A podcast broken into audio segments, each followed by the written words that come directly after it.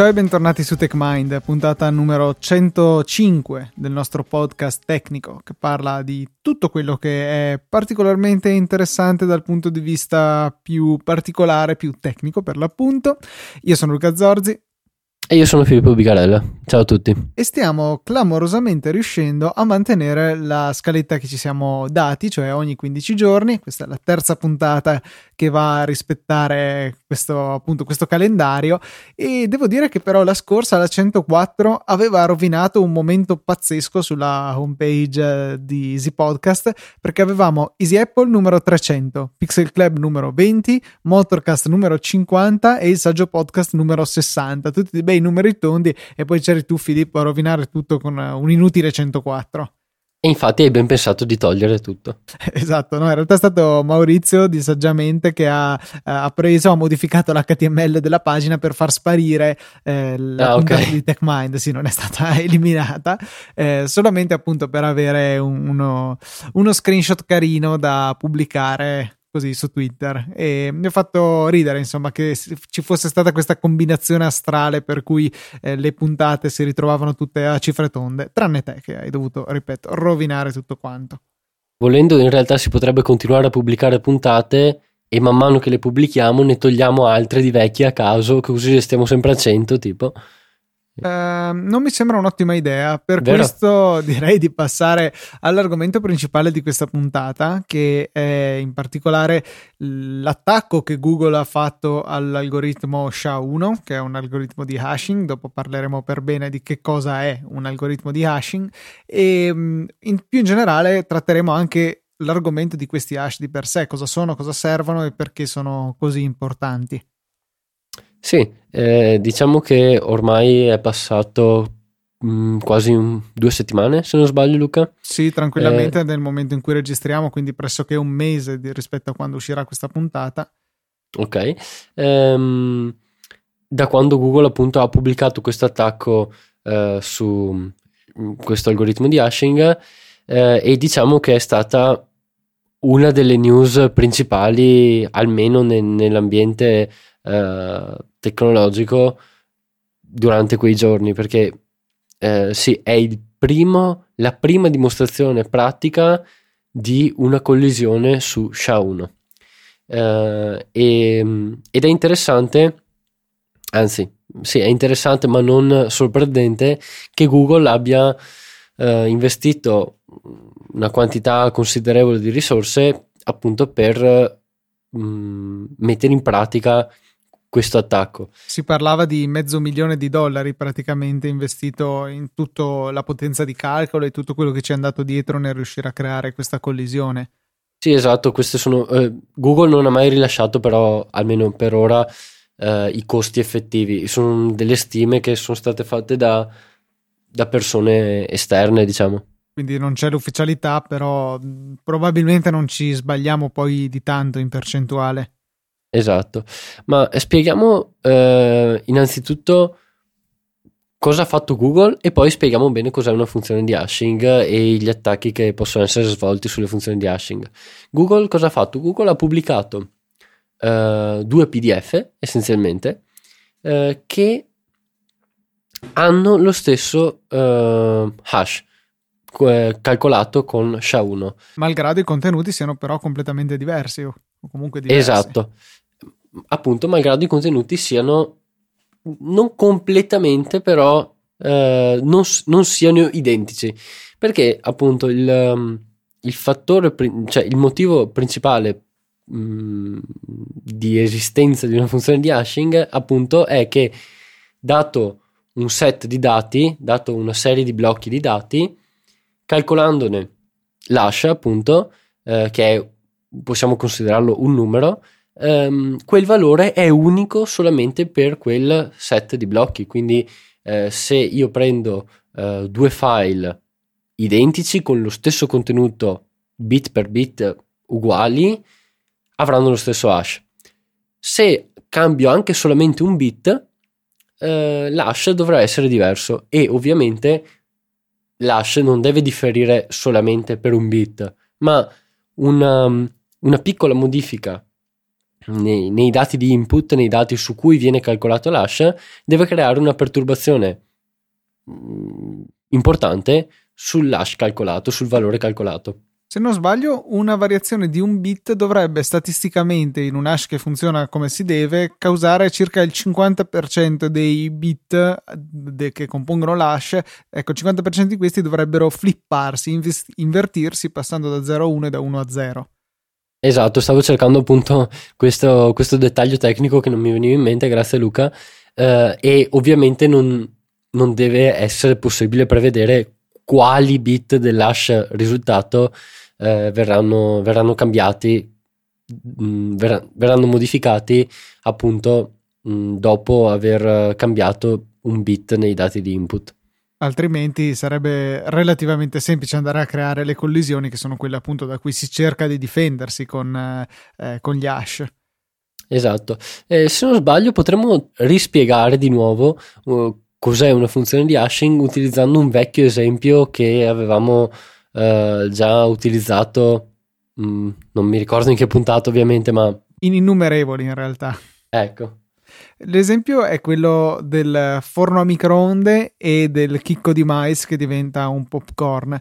Una delle funzionalità fondamentali degli algoritmi di hash è che ci sia la possibilità di andare solamente in una direzione, cioè dal file o dalla stringa così come l'abbiamo, dobbiamo poter calcolare l'hash, ma non viceversa, non possiamo dall'hash tornare indietro, anche perché sennò sarebbe l'algoritmo di compressione più esaltante della storia dell'umanità, da cui eh, una dimensione arbitraria diventerà sempre lunga boh, 256 bit, per cui eh, molto pratico da mm, non so se ad esempio volete prendere tutta la filmografia dell'universo e metterla in una chiavetta USB da 128 mega, potrebbe essere un ottimo sistema. E, ehm, diciamo che appunto quando mettete il, eh, pop, il eh, mais nel microonde, accendete il microonde, questo scoppia e diventa un popcorn, però eh, c'è anche un, una questione, chiaramente non potete tornare indietro dal popcorn al chicco di mais, però è anche vero che non è detto che il popcorn sia esattamente uguale a parità di input, come invece è una, eh, una funzione di tipo di un hash, insomma. Tu questo esempio per spiegare appunto una delle proprietà fondamentali, cioè che la funzione di hashing è ovviamente, come hai detto te, one way, si dice, cioè ci, a senso unico. Viene a senso unico, esatto. Quindi, eh, dato un input, si può solo calcolare un valore di hashing, ma dall'hashing non, non si può tornare indietro. Eh, questa è una delle proprietà che rendono eh, una funzione di hashing un, la rendono appunto un hashing crittografico. Eh, affinché sia un hashing crittografico eh, deve soddisfare altre determinate proprietà che appunto la rendano eh, adatta ad essere utilizzata in contesti mh, mm, dove è importante la sicurezza e appunto dove è necessario che quelle proprietà siano soddisfatte altrimenti non farebbe il, il lavoro per cui è stata pensata le proprietà importanti e dalle quali spiegheremo anche i diversi tipi di attacchi che possono essere fatti sulle funzioni di hashing, sono essenzialmente tre. La prima, che è la più basilare se vogliamo, è quella denominata collision resistance, cioè resistenza alle collisioni, ovvero ehm, scelta una funzione di hashing, in questo caso SHA-1, deve essere molto difficile eh, computazionalmente, deve essere computazionalmente complesso trovare due eh, dati diversi, due dati di input diversi che abbiano lo stesso hash. Eh, questo è quello che, um, che, è stato fatto da Google essenzialmente, um, creando un file, anzi creando due file PDF eh, diversi sono riusciti a ottenere lo stesso hash.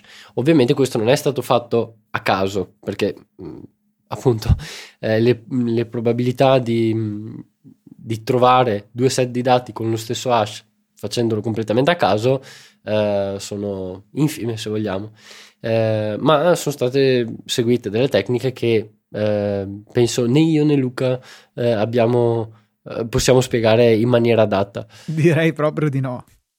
Esatto, quindi eh, ci basti sapere che ehm, utilizzando delle tecniche scoperte da Mark Stevens in realtà eh, nel 2012, se non erro, ehm, Google è riuscita appunto a mm, creare dati diversi con lo stesso hash, cioè a creare una collisione.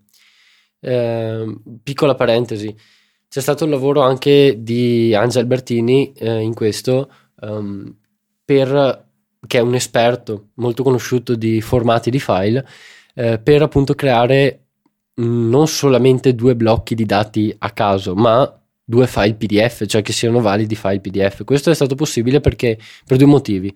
Primo, perché era un attacco um, a prefisso fisso, si dice, chosen prefix. Um, quindi l'attaccante, in questo caso i ricercatori di Google, um, avevano la possibilità di scegliere e di, come dire, preparare un prefisso, cioè un set di dati da uh, mettere di fronte ai blocchi che poi avrebbero creato la collisione. Il secondo motivo è mh, relativo al funzionamento in sé dei file PDF, ehm, cioè il, il, formato PDF è un formato molto, mh, molto complesso e molto mh, mm, malleabile. Quindi il modo in cui è, stato, è stata creata la collisione essenzialmente è stato um, di appunto avere un prefisso comune ad entrambi i file, aggiungere dei blocchi diversi ma che mh, mm, facciano continuare la computazione dell'hash nella stessa maniera e poi dopo eh, sono state introdotte due immagini essenzialmente e il file PDF quando viene mh, mm, parsato, quando viene eh, aperto da, dal nostro, mh, dalla nostra applicazione ehm, decide quale delle due immagini mostrare in maniera dipendente dal contenuto dei blocchi che creano la collisione. Chiuso parentesi per spiegare come, come funzionava questo tipo di, di, collisioni, in particolare sui file PDF.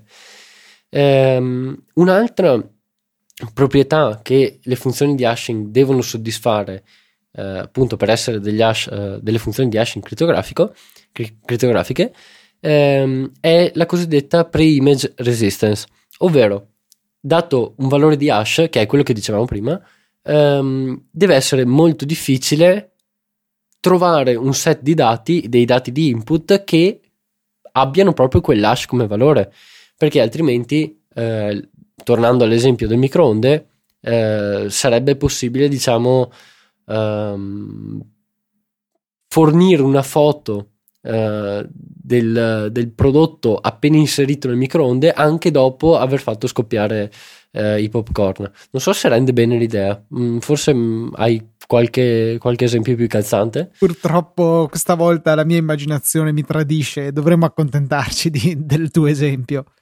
Ok, vabbè, comunque eh, penso che il concetto sia abbastanza chiaro, cioè ehm, appunto Mm, non deve essere possibile tornare indietro, eh, o almeno non deve essere possibile farlo in maniera eh, facile, deve essere molto complesso.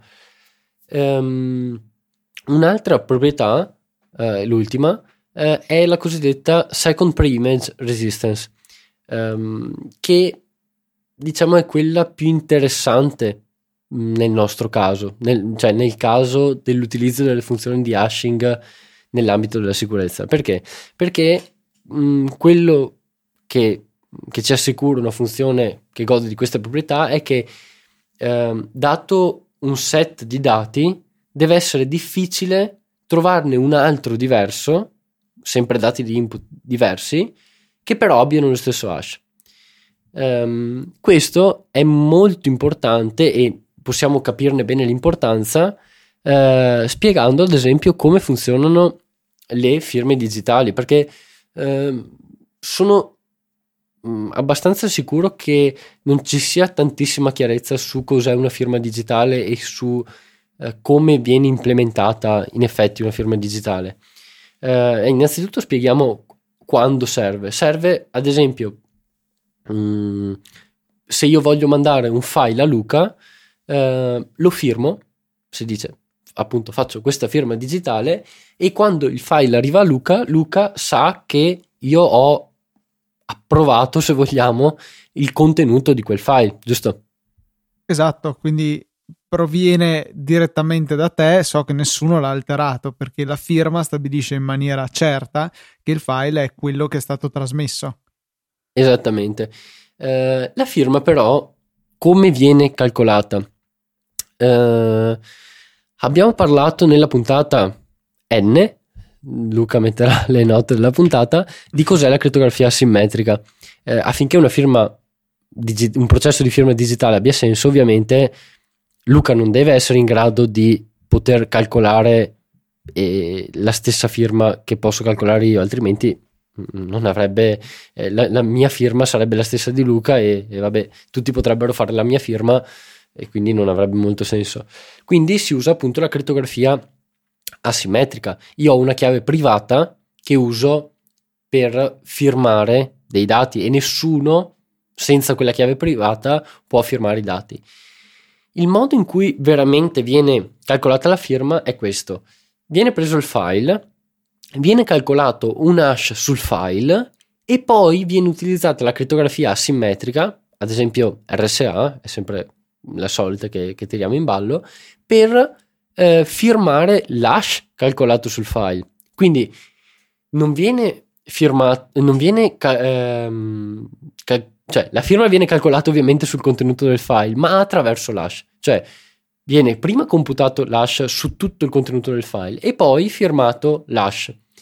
Um, il Luca perché può... di questa scelta magari riusciamo a spiegarlo in maniera semplice per velocità, presumo? Eh, per velocità e per una limitazione um, intrinseca di come funziona uh, la crittografia asimmetrica. Quindi, uh, dato che si. Um, ora non ho tutta la, la, la, conoscenza tecnica per spiegare appunto anche a livello matematico come funziona il tutto, però ehm, la dimensione della chiave che viene utilizzata nella crittografia simmetrica ehm, limita la dimensione di dati, la dimensione su cui posso calcolare eh, e che e, la dimensione di dati che posso cifrare e o che posso appunto su cui, sui quali posso calcolare la firma. Quindi non sarebbe fattibile calcolare la firma di una dimensione arbitraria, uh, di, di, un file di dimensione arbitraria. Tutto Benissimo, lì. direi che è più che sufficiente così come motivazione. Eh, sì, in realtà potremmo aggiungere una nota spiegandolo in maniera più dettagliata, però perdonatemi al momento non ho, non, non ho tutto sotto mano. Magari in una eh, prossima puntata. Magari sì, può essere, anche se diventa più una lezione di, di matematica discreta che, che, che Tech Mind, però vabbè. Eh, comunque parlavamo appunto della firma digitale e abbiamo tirato in ballo sia la crittografia simmetrica che gli hashing, eh, che le funzioni di hashing di cui stiamo parlando. Se ehm, io firmo un file, mettiamo eh, un PDF di, mm, non lo so, dove, di un contratto ad esempio eh, e lo, sì, lo firmo fisicamente, mm, aggiungendo un'immagine sopra il PDF con eh, un, un, segno che sembra la mia firma e poi lo firmo digitalmente, cioè calcolo l'hash sul file, eh, cifro eh, quell'hash con la mia chiave privata, poi lo mando a Luca. Luca per verificare la firma cosa fa? Um, prende il file, st- stacca la firma digitale, quindi eh, l'hash cifrato con la mia chiave privata, lo stacca dal file, se vogliamo, calcola ehm, l'hash sul contenuto del file, esclusa la, la, la mia firma, dopodiché usa una chiave pubblica per decifrare la firma e verifica che l'hash che lui ha calcolato e quello eh, che era cifrato dalla mia chiave privata siano lo stesso. Quindi questo è il processo di verifica della firma digitale. Dove sta, mm, come può essere mh, mm, effettuato un possibile attacco? Io firmo questo contratto e lo mando a Luca.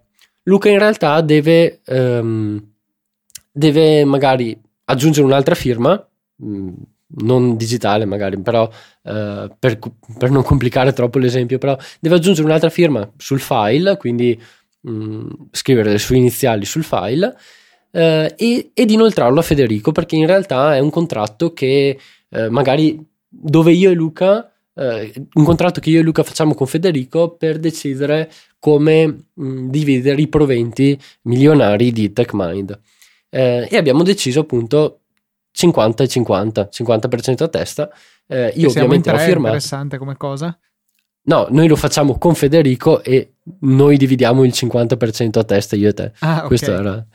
Pensavo eh, che noi tre ci prendessimo il 50% a testa. Eh, sarebbe bello. Eh, moltiplicazione dei panni di pesce. No, va bene. Eh, vabbè, io appunto sono il primo a ricevere il contratto perché devo firmarlo per primo, poi lo mando a Luca. Ehm, Luca, se mh, la funzione di hashing fosse vulnerabile al, alla seconda preimmagine, cosa potrebbe fare? Riceve il file PDF firmato da me, dopodiché riesce a modificarlo in un certo modo dove il contenuto del PDF viene modificato, magari per dire il 10% va a Filippo e il 90% va a lui, poi lo completa anche lui, completa con la sua firma e lo manda a Federico. Federico può a questo punto verificare che io l'abbia firmato digitalmente perché solamente io ho aggiunto la firma digitale um, ed è sicuro che io abbia letto il contratto e che l'abbia accettato perché, perché Luca è riuscito a trovare un modo uh, di creare uh, di mantenere lo stesso hash del file um, cambiando il contenuto questo è mm, lo scenario d'attacco se vogliamo um, di, sfruttando appunto la seconda preimmagine. Eh, ovviamente è un problema enorme, non solamente in questo caso di esempio, ma ehm, se vogliamo possiamo fare un altro esempio con i certificati, con i certificati mh, mm, delle CA. Cioè, mm, praticamente potrei far finta di essere una CA perché riesco a trovare un certificato diverso ma con lo stesso hash. Tutto lì. Direi che non è poco, tutta l'infrastruttura di HTTPS, TLS si basa sul fatto che questi certificati delle Certificate Authorities siano sicuri, nel senso che nessuno possa impersonarle. Chiaramente se questo dovesse venire meno, cascherebbe un po' tutto il palco.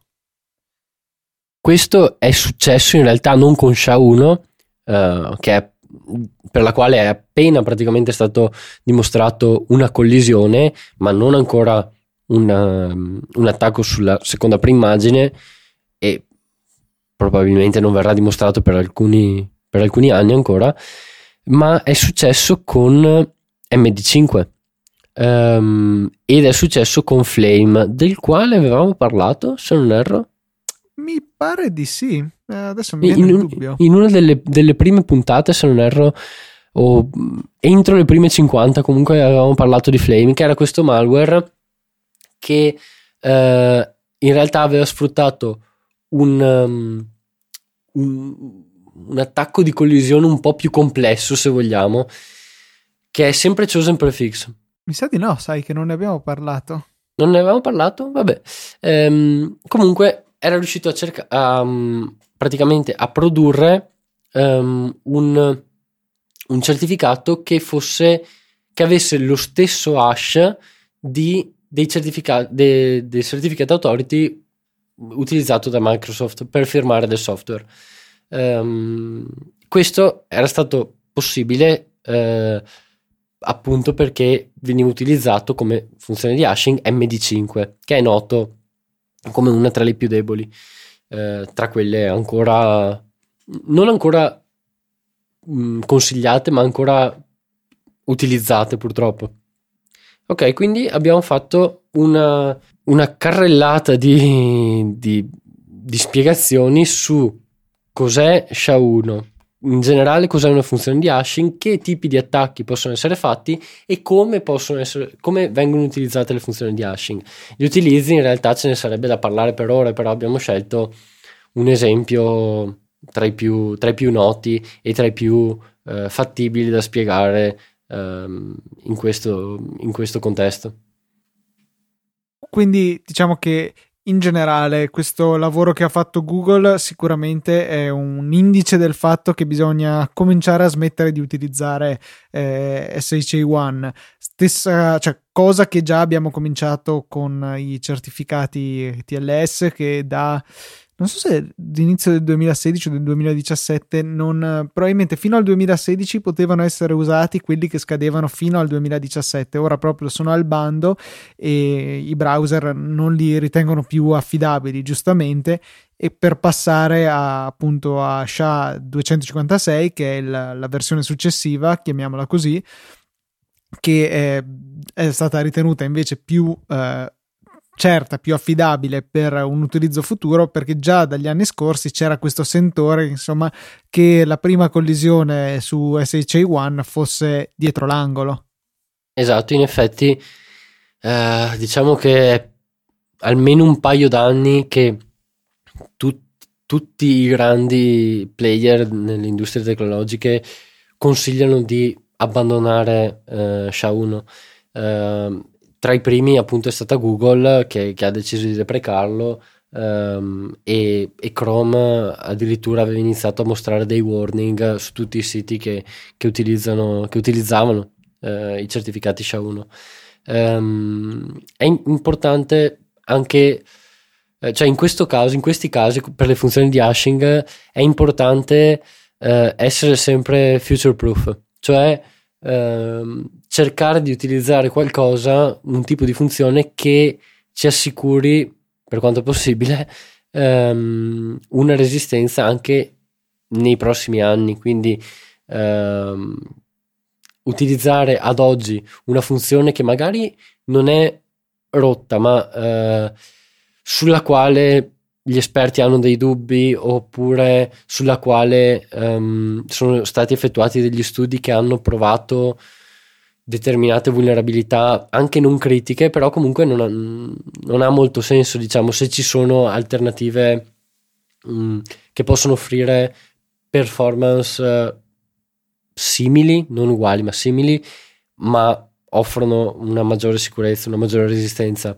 Uh, magari tra le note delle puntate, della puntata mettiamo uh, una, un post dove, su, sul quale vengono anche elencati un sacco di funzioni di hashing uh, e, mm, e, molte, cioè le, le, differenze tra di esse sono ovviamente la resistenza e questo è possibile vederlo dalle tabelle che, che sono, sono, delineate in questo sito, uh, ma anche le prestazioni. eh, Decisamente, ben... su, il sito è z.cash che è una criptovaluta se non sbaglio, eh, esatto. che appunto ha queste tabelle coloratissime per cui è impossibile non uh, capire quali sono gli algoritmi buoni e quali sono i cattivi, eh, che appunto ci mostra per ciascuno anno per anno, a partire dall'89 ad oggi, eh, come sono considerati quegli algoritmi. Eh, verde tutto bene, considerato sicuro, giallo mh, mm, forse, poi c'è un arancione che è un forse ma un forse no,